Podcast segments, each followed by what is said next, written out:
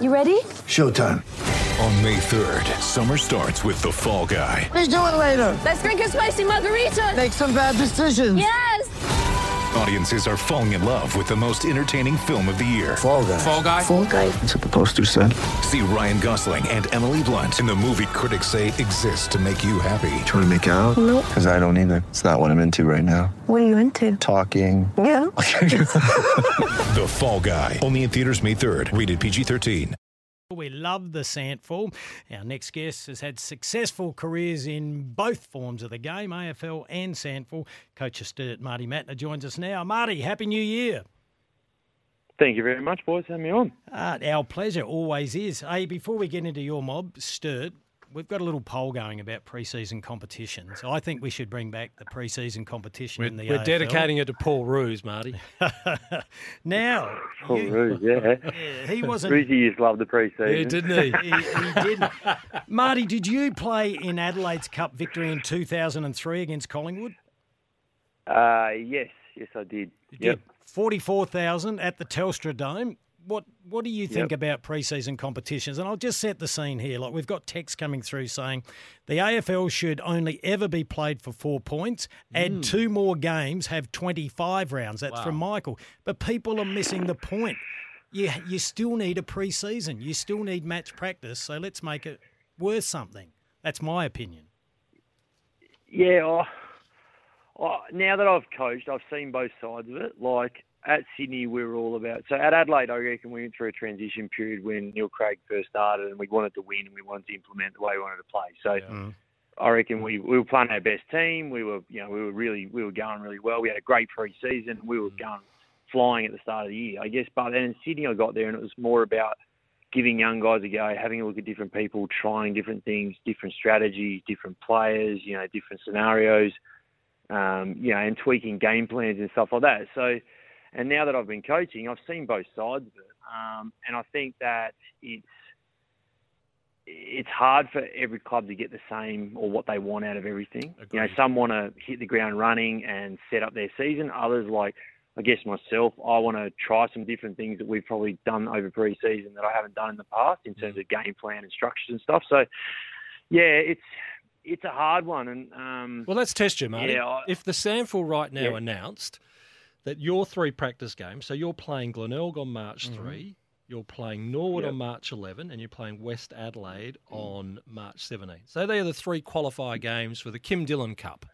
And if you're the top two of the 10 teams after three qualifying games, Marty don't get wanna too win it. excited. Bruce, you could have used a better example. I'm saying there should be three Nah. games. But would you would you play Sturt straight away from March 3 to win the Kim Dillon Cup? uh, oh, that's a tough question. Mate, Um, now, what I'm saying is, though, with the AFL, Yeah. there's a million dollars up for grabs. Now, that can go to your soft salary cap, so that would give you an extra assistant coach, a full time physio. Then there has to be some type of remuneration. Yeah, well, then, but then again, I would say like, yeah, but then you got to remember the teams that I know they've changed it now. See, back in the old days, you used to start at different times. Everyone starts now at the same time. So, in terms of like pre-season and Yep. things, so um, I would say no. Like, I'd rather get my team right for finals in September than probably win a pre-season competition. Now, if there's money on it, that's again that's a whole other question and debate and dilemma. Um, but I probably look more at the bigger picture of you know mid-season, end of year than probably right now. Mm, interesting uh, That's probably my take on situation, but uh, and all we're hearing now from the players that we've spoken to, and you would have been in the same boat, I certainly was. It's Mickey Mouse playing against your own teammates. And we just heard Nathan is, Van and that- Berlo, yeah, as well, saying they don't know where they're at because they're only playing against themselves. Yeah, and then that I guess that's the funny thing in February is everyone thinks they're premiers and everyone thinks they're flying, and you're playing against each other and you think everything's going really well. But I guess that's where you know in the past I we've played two trials. You know before the season we've played three trials. We've played you know one had a week off, played two, then gone straight into the season. Um, I mean ideally for us, we've sort of got to the point now where we've done it a few different scenarios that we probably think that three trials, a weekend off, and then going to round one is pretty good. Um, but then again, this year we've got two round one round two, then we've got gather round, then we've got a buy. So Yeah. All those different things change your mentality and your thought process. And do you get it right every year? I don't know. I Well, last where- last one on this, and then we'll move on to Sturt. But uh, if you if you were in the AFL program still, where you have been as an assistant coach, what is the best preparation in terms of preseason games? In your opinion, Well, I think I think two two a minimum of two structured games against opposition. All I right. think that's. I I mean, some clubs might say three, but I think two to three gets you what you want. All right, we've got a poll going uh, at the Run Home SEN SA. That's on Twitter. It's 48% want it back, 52% don't want it. Where would your vote be? Pre-season cup. Gee, you've been busy recruiting, Matt. Hang Marty. on. Wh- Where would you where would your vote go? Uh, I think I think well, if it was AFL, I think one's not enough. Like that, most clubs have got a structured one game. I don't think there's enough. I think two is at a minimum. So So, would you bring back a think cup cu- I don't. Well, I don't think a cup's any good because it's every every club's in different scenarios and different. You know, Right. as I said before, some clubs will want to play kids, others want to start the season well. All those different things. So, All right, you're a no. Damn, yeah. I thought I you sit might on the have- fence. I sit on the fence. I sit All on right. the fence. I'll take that. It won't affect the poll then. I still might win this one. Away you go, Roach. So you've been busy in the off season there, Marty, with your changes to your squad. Who's making the Yeah. biggest impression of the newcomers at, at Unley?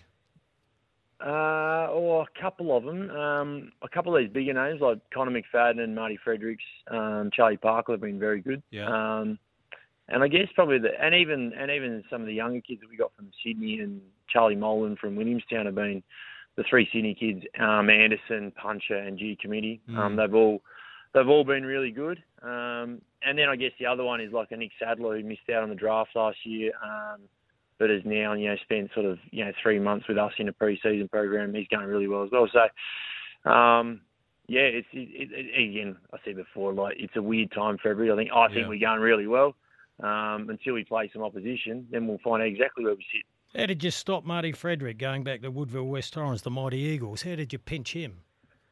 Shame on you. Um, well, it it sort of well, um, it was a it was a sort of an interesting conversation. So um, his manager, we know, you know, Peter Rhodes. So he sort of um, we sort of know him through other players as well. And then sort of he did a bit of um, work with Tommy Lewis, um, one of our players. So Tom had a really good relationship with him. Um, so we sort of you know got Tom to make contact with Marty, and we did as well through you know Chris Trapp and myself. And then sort of started to build that. Um, and then yeah, we sort of just worked that, and I think he um, he fit in really well, and he's really enjoying it. Um, and it's been yeah, really good get for us. So, Marty, which zone, midfield, defence, or attack, did you feel you needed to bolster the most? Oh, far out. That's a tough question. Um, well, I think we need to add components to all three. It also Yeah. then came down to, you know, availability of recruits and players you can get to the club, and um, you know, there was, I guess, there's, you know, there's not too many, you know, 200 centimetre ruckman running around. No. Um, there's probably not too many 195 plus centimetre forwards running around as well. So. Um, you know, Connor McFadden was probably you know one we targeted early, um, and he's come in sort of replace Sam Wonky, I guess you would say, in that sort of key position defender one role. Um, and then I guess you know the the Charlie Parker was the one that you know we wanted Charlie back to the club, so he fits in. And then Marty Freddie was the late one that sort of just you know we just yeah you take the best player or the talented player that comes off an AFL list that adds you know good quality footballer to your to your list as well. So.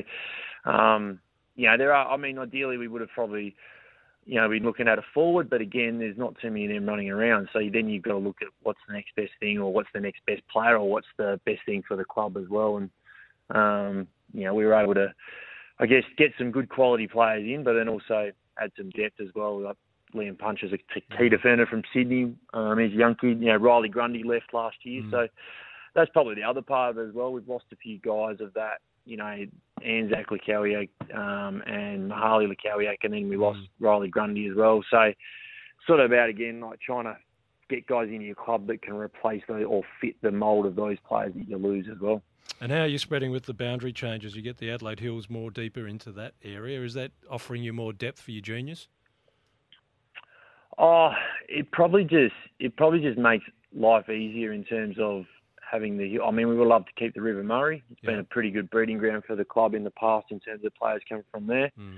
um, you know, Jared Leonard, Chad Wingard, Tommy Lewis, those types of players coming through. But um, you know, with the population of Mount Barker and how big that's getting, um, you know, we had to we had to sort of not lose, but that was the thing that we decided that was you know the best for keep to keep the hills um, and keep building that relationship with that zone and that and that competition. Um, and then again, that's been a great breeding ground for our club as well. So.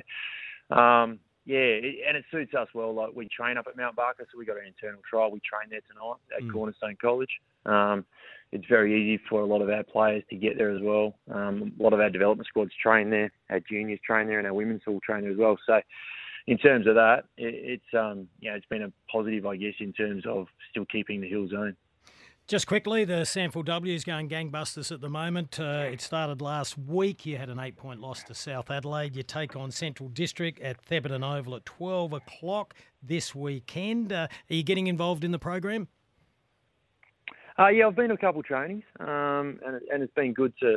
They're, they're training similar nights to us, which is a bit hard to get to too many. But um, yeah, I mean the program's going really well in terms of the junior development side of things. We've got a lot of younger you know, under 16, 17 girls coming through the program um, that are playing now league footy, which is great for the club in terms of that retention. Um, and we're able to get a couple, you know, Alex Ballard, Ballard I think, who got drafted to Port, is going to come back and play a couple of games. Kieran Muller, who's at the Crows, is going to come back and play a couple of games, which is great for our younger girls to see the pathway and then those girls yeah. come back and be involved. It's um yeah, it's really exciting for the club in terms of that junior pathway for AFL and also a senior program.